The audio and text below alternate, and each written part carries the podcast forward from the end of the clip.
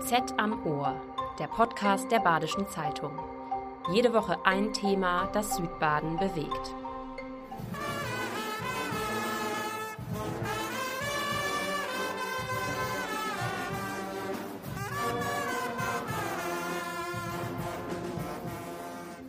Fasnacht oder wie Narren sagen, die schönste Zeit des Jahres.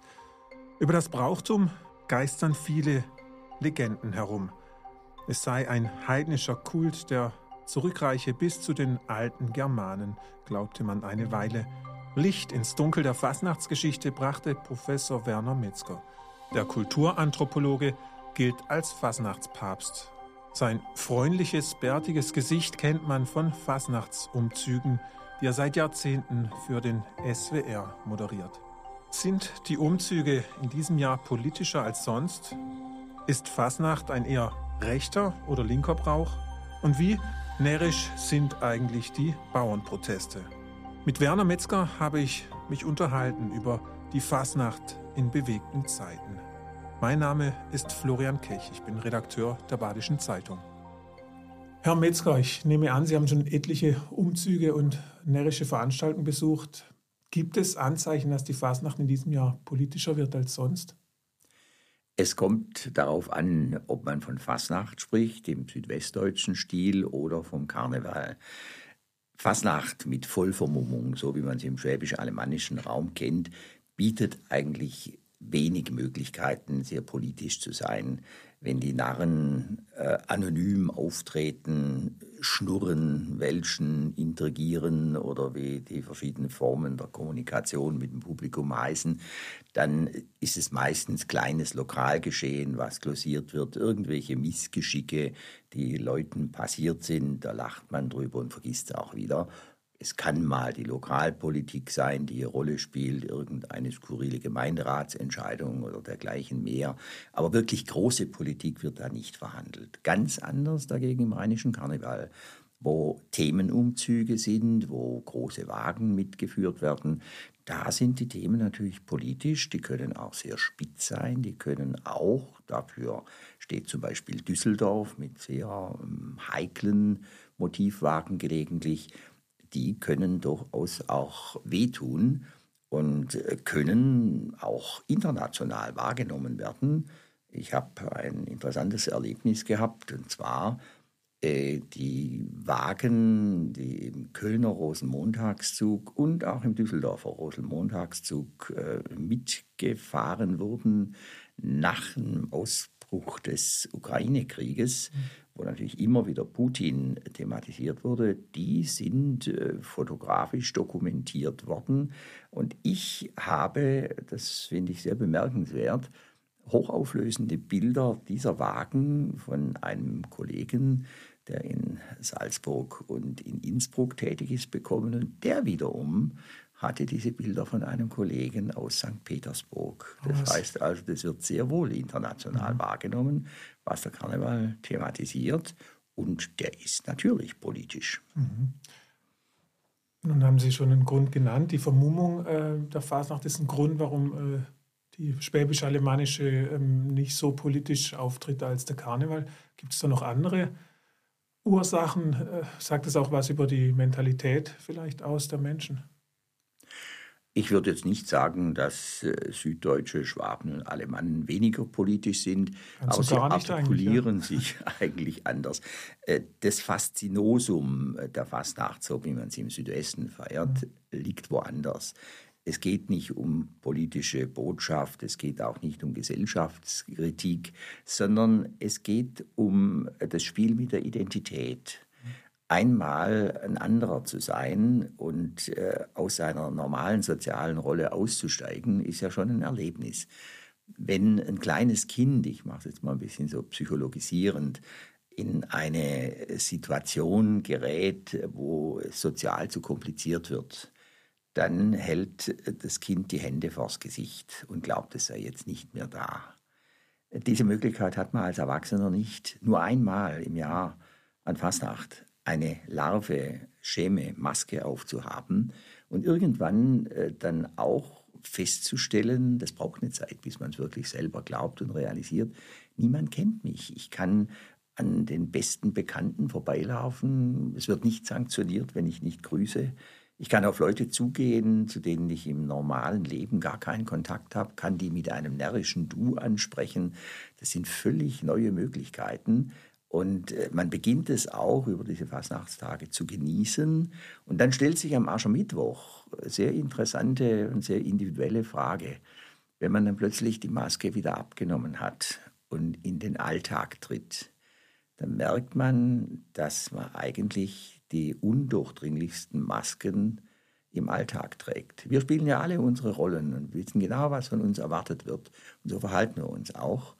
Und es gibt sogar zugespitzte Aussagen, auch Heinrich Böll hat sich übrigens mal so geäußert, äh, die in die Richtung zielen, dass der Mensch, äh, wenn er Karneval und Fasnacht feiert, vielleicht nur einmal im Jahr an den wenigen Tagen, wo die Welt Kopf steht, er verkleidet oder maskiert ist, sich selber sein kann. Mhm. Zugespitzt, aber auch nicht uninteressant. Mhm. Äh, jetzt haben wir den äh, Bauernprotest, der äh, dauert jetzt schon einige Wochen an der würde sich ja eigentlich auch als närrisches Thema hier bei uns in der Region anbieten. Erwarten Sie da was? Man wird sehen, ob es aufgegriffen wird. Es ist ja ganz interessant, dass die Bauern bei allem Chaos, was sie mit ihren Protesten verursachen, Autobahnblockaden, die heftig umstritten sind und anderes mehr, doch ein relativ großes Maß an Rückhalt und Sympathie in der Bevölkerung genießen. Im Unterschied etwa zur letzten Generation. Die Klimakleberei äh, hat eigentlich dem Anliegen der Leute mehr geschadet als genützt. Bei den Bauern scheint es anders zu sein. Und man wird äh, jetzt einfach beobachten müssen, ob das Thema Bauern aufgegriffen wird. Affirmativ wahrscheinlich äh, weniger kritisch. Mhm. Also ich könnte mir vorstellen, wenn das Thema aufgegriffen wird, dann eher in einer Art und Weise, wo die Narren ihre Zustimmung oder ihre heimliche Sympathie zeigen. Mhm.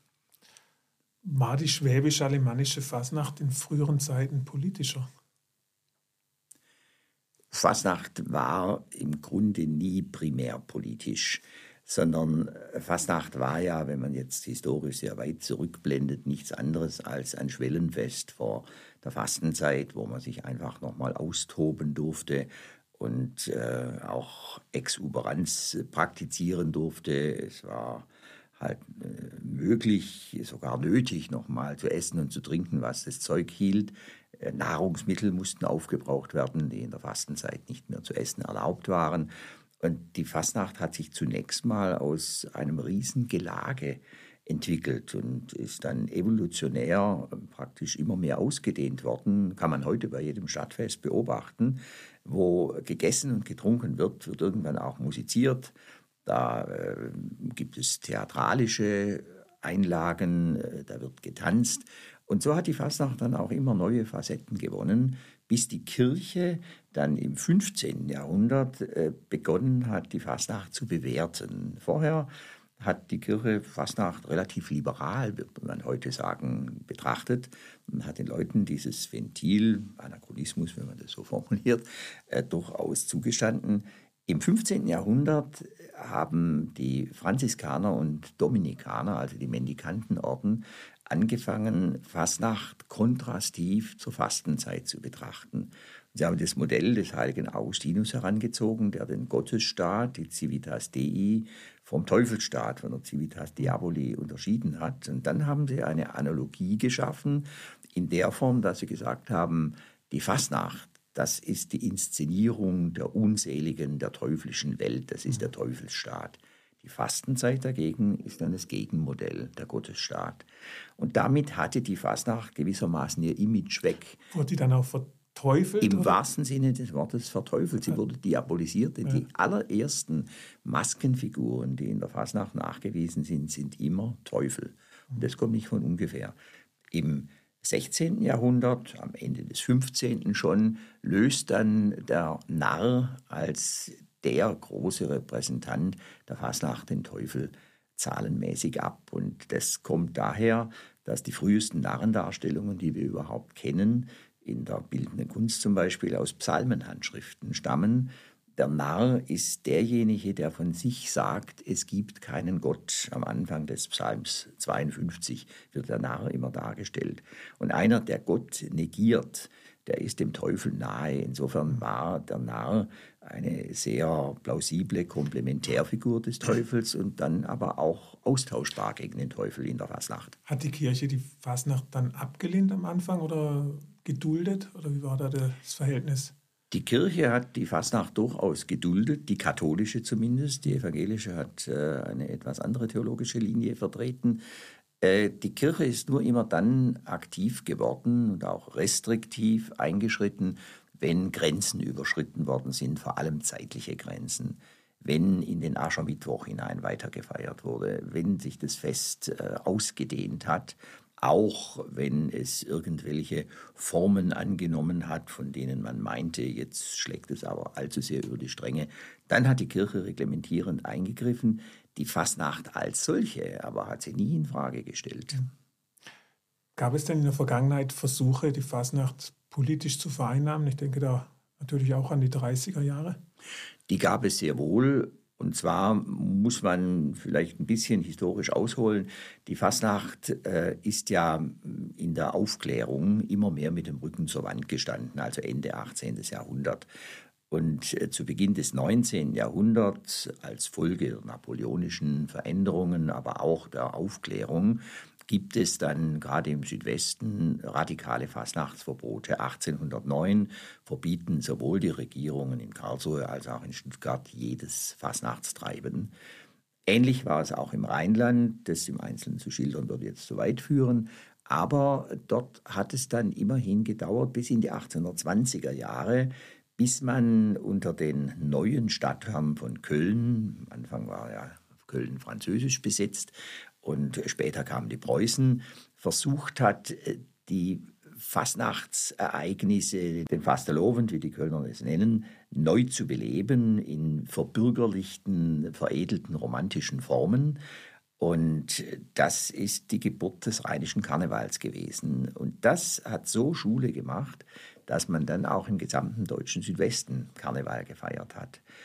Und da gab es dann sehr wohl Themenumzüge, da gab es auch politische Themen, da ist der Kolonialismus zum Beispiel etwas gewesen, weil da auch Exotismus mitspielte, was man aufgegriffen hat und wo man Themen Afrika oder anderen Kolonien eine Rolle spielten, äh, inszeniert hat.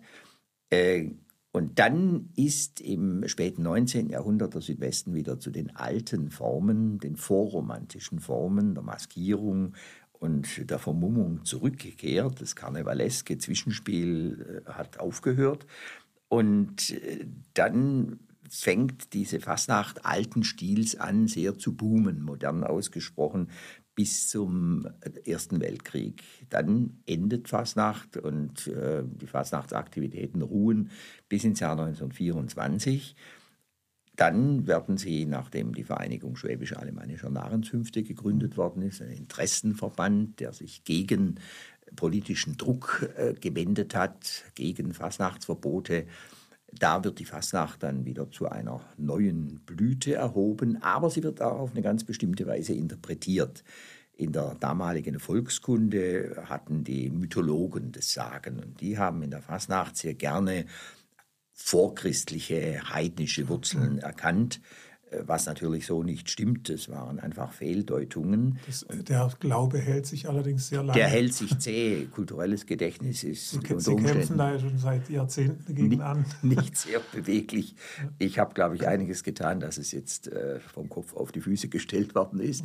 Aber das haben natürlich dann die Nationalsozialisten aufgegriffen. Also Fasnacht war in ihren Augen nordisches, germanisches, vorchristliches Brauchtum. Die gingen dann sogar so weit, dass sie die Fasnacht ganz bewusst dialektal ohne T geschrieben haben, um die Bezüge zur Fastenzeit äh, zu negieren. Oh, das, das, ist gut, dass Sie mich darauf hinweisen. Ich muss zu meiner Schande gestehen, ich, ich lasse das T auch äh, immer weg. Wenn man die dialektale Form ja. nimmt, dann ist es Fasnet oder ja. Fasnacht. In Basel darf man zum Beispiel, weil es dialektal ist, auch nicht mit T sagen, aber die offizielle hochdeutsche ja. Schreibweise ist Fastnacht. Weil es eben vom Fasten herkommt. Mhm. Äh, Fastelovend im Rheinland ist es dasselbe, mhm. Vorabend der Fastenzeit. Und die romanische Wortwurzel bedeutet in, im Grunde das Gleiche. Äh, Karnevale kommt von Carnis levammen, Wegnahme des Fleisches. Das aber haben die Nationalsozialisten bewusst ignoriert und haben versucht, die germanischen Wurzeln der Fasnacht zu betonen. Diese Ideologisierung der Fasnacht ist aber nur bedingt gelungen. Wogegen sich die südwestdeutschen Fasnachter gewehrt haben, war die organisatorische Übernahme der Fasnacht durch NS-Organisationen. Da hat sich zum Beispiel Kraft durch Freude sehr stark gemacht. Die wollten als Veranstalter auftreten, was die Narren geärgert hat, weil die da ihr Refugium sahen. Und äh, die Narren waren auch größtenteils Zentrumsleute, das waren nicht die klassischen Parteigenossen hat sich dann allerdings Mitte der 30er Jahre ein bisschen mehr verschliffen, nazifiziert wurde die Fastnacht nie, aber es, man hat versucht, sie im Rahmen der kulturellen Gleichschaltung in äh, die Reichskulturkammer letztlich zu integrieren. Es gab äh, die Bestrebung, einen Bund deutscher Karneval einzurichten der kam dann auch wirklich zustande. Das war im Grunde eine äh, sehr problematische Schöpfung, die vom Reichsministerium für ähm, Propaganda und Volksaufklärung, also dem Haus Goebbels, ausging. Und da sollten auch die schwäbisch-alemannischen Fasnachter integriert werden. Die äh, sind dann zunächst mal, die äh, Gründungsversammlung war in München gar nicht hingegangen, aber Einzelne nach der Devise mal gucken, haben dann doch mal geschaut, was da wird. Dann haben sie aber festgestellt, dass ein äh, Platz im kulturellen Beirat oder so ähnlich sollte das Gremium heißen, dieses Bund Deutscher Karneval für die schwäbisch-alemannische Fasnacht gar nicht vorgesehen war. Mhm. Und daraufhin waren sie irgendwo auch enttäuscht. Ein Jahr später war äh, wieder eine Sitzung dieses jungen Bund Deutscher Karneval, sehr ideologisiert. Die war in Mainz und da haben die südwestdeutschen Narren schlicht und einfach den Termin versemmelt. Die sind acht Tage zu spät gekommen. Und daraus haben sie dann, so ehrlich muss man sein, später ein Widerstandsnarrativ gebildet. Mhm. Sie hätten nie was damit zu tun gehabt, aber sie haben den Termin versäumt. Okay. Und insofern sind sie drum rumgekommen. Ab 1939, 40 hat sich das Ganze erledigt. Dann mhm. kam der Zweite Weltkrieg. Oh, eine Pause. Aber der Versuch, die Fasnacht im Rahmen der kulturellen Gleichschaltung mit zu vereinnahmen, war sehr wohl da. Er hat sich nur bedingt realisiert durch glückliche Umstände, muss man sagen, im deutschen Südwesten. Wie gingen denn die 68er mit dem närrischen Brauchtum um? Da gibt es eine interessante Torsion um die eigene Achse, wenn man 68 mit heute vergleicht. Und zwar, äh, die 68er waren ja gegen alles, was mit Tradition zu tun hat. Also Tradition, äh, wenn man es vom Lateinischen übersetzt, ist ja ein dynamischer Prozess. Es ist die Traditio, die Weitergabe. Aber die 68er haben das als Stillstand betrachtet. Mhm. Traditionalist ist förmlich zum, zum Schimpfwort geworden. Fortschrittliche Kräfte, darum ging es. Also mhm. wer fortschrittlich war, der äh, war am Puls der Zeit. Wer Traditionalist war, der gehörte zu denen, die abgemeldet waren unter den Talaren. Mhm. Äh, der Muff von tausend Jahren unter kannte man. Häs, der Muff von tausend Jahren. Auch dieses, also die Fastnacht ist da nicht sehr hoch angesehen gewesen. Mhm. Und da gab es eine interessante Schere, also die äh, progressiven Studierenden wollten mit Fastnacht nichts zu tun haben, dagegen die bodenständigen Leute, Handwerker zum Beispiel, die hm. Fastnacht getragen haben, die haben dann wie der Schwabe sagt, erst Leid die Tradition gepflegt. Und irgendwann hat sich das dann verwachsen. Die Fasnacht hat einen, einen riesen Boom erlebt in den äh, 1990er Jahren, meiner Meinung nach nicht ganz zufällig, weil ähm, die Wiedervereinigung äh, war natürlich auch so eine Möglichkeit, back to the roots zu gehen. Auch in den neuen Bundesländern hat man dann alte Bräuche wieder mhm. Fastnacht äh, hat tausend neue Zünfte hervorgebracht, viel mehr als tausend. Und interessant ist, wenn man die Situation heute betrachtet, bezogen auf 1968 hatte sich um die eigene Achse gedreht, und zwar um 180 Grad. Denn jetzt geht es plötzlich wieder um Tradition. Mhm. Und der Fortschritt wird mit großer Skepsis betrachtet. Hochinteressant ist, wir haben ja heute die Bedenkenträgergeneration, jeder Fortschritt wird zunächst äh, gleich mal kritisch betrachtet, was ist der größtmöglichste Störfall, der da eventuell eintreten könnte, während man die Traditionen bewahrt. Die UNESCO versucht es natürlich durch den Schutz des immateriellen Kulturerbes ganz besonders zu forcieren. Also heute geht es darum, ähm, zu bewahren, was an Überlieferungen da ist. Safeguarding nennt es die UNESCO in der internationalen ähm, Konvention, die das immaterielle Kulturerbe schützen soll, während der Fortschritt skeptisch betrachtet wird. 68 hat es genau umgekehrt gesehen. Mhm. Was würden Sie sagen, ist Fasnacht eher von einem linken oder rechten Geist durchströmt?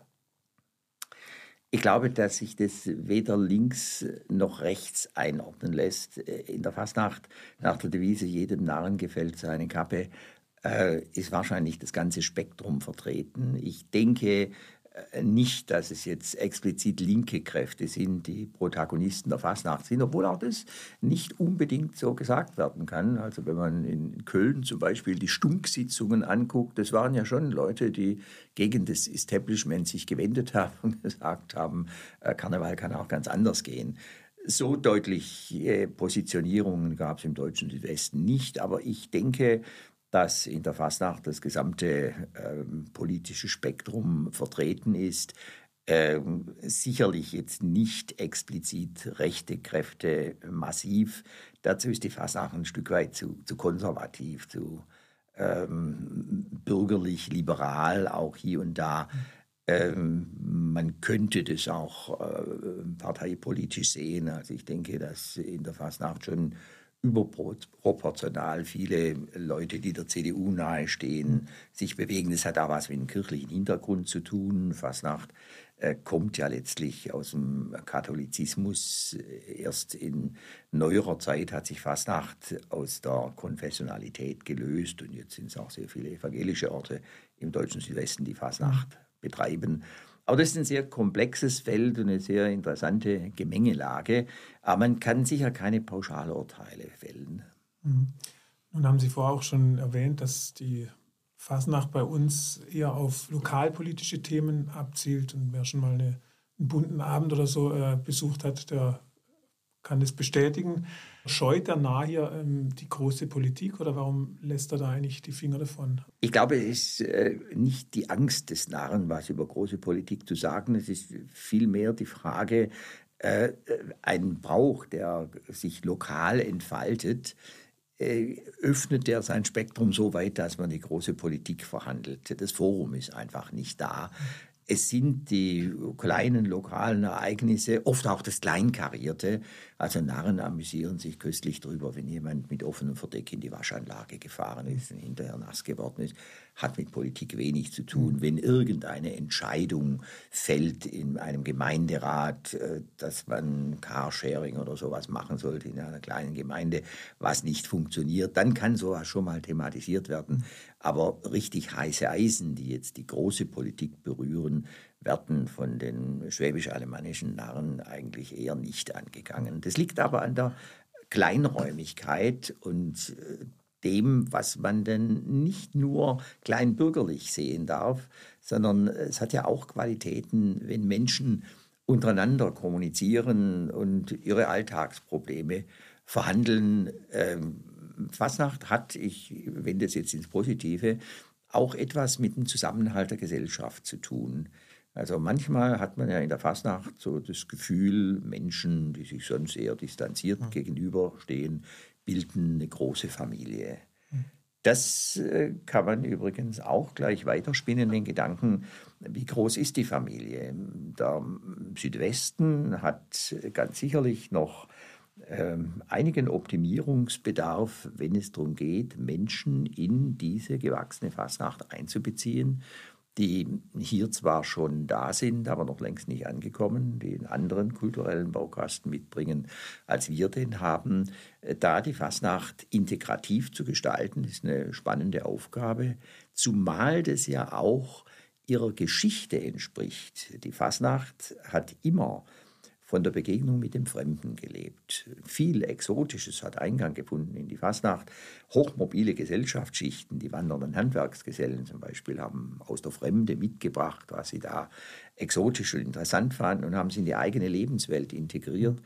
Fastnacht hätte diese Buntheit auch im Südwesten nie erlangt ohne die Begegnung mit dem Fremden. Da könnte man heute wieder ein bisschen mehr nachbessern. Im Karneval gelingt es teilweise schon sehr viel besser. Also wenn man etwa dieses äh, fast schon über sich hinausweisende Lied von den Blackfoes in Köln nimmt, wo es um den Stammbaum geht, dass alle letztlich äh, eine große Familie sind, dann hat man so kurzfristig die Vision einer heilen Welt. Und in Köln ist tatsächlich so, dass Menschen unterschiedlichster Herkunft, unterschiedlichster Provenienz, tief gestaffelt, eine Million Leute am Rosenmontagszug an der Straße steht und irgendwie dazugehört. Dieses niederschwellige, integrative, ähm, wirklich auch gemeinschaftsbildende ist eine Qualität der Fasnacht. Und die wäre hier im Südwesten durchaus noch optimierbar. Ja, ich erinnere mich jetzt gerade, weil Sie dieses, diese, dieses integrative Element ansprechen. Vor 15 Jahren war das, glaube ich, da hat damals noch der noch nicht so bekannte Jan Böhmermann inszeniert. Es gibt jetzt einen türkischen Karnevalsverein und da ging allerdings ein ziemlich großer Aufschrei äh, durchs Land. Ich weiß nicht, ob Sie sich noch daran erinnern. Ich erinnere mich dran. Ja. Der Aufschrei, äh, den wird es heute nicht mehr geben. Ähm, Sind Sie sich sicher? Ist, da bin ich mir ziemlich sicher. Und zwar es gibt ja auch schon türkische Karnevalsprinzen. Es gibt ja. äh, zum Beispiel in Schramberg einen äh, türkischen Maskenschnitzer. Seit vielen Jahren mhm. schnitzt er Fastnachtsmasken und sehr begabt und schön. Also da sind die Schwellen nicht mehr sehr hoch. Auf einem anderen Blatt steht, dass andere Kulturkreise natürlich ähm, auch unterschiedliche Zugänge haben. Also die Integration türkischer Mitbürgerinnen und Mitbürger in die Fasnacht ist aus zwei Gründen schwieriger. Da könnten wir vielleicht ein bisschen was lernen davon.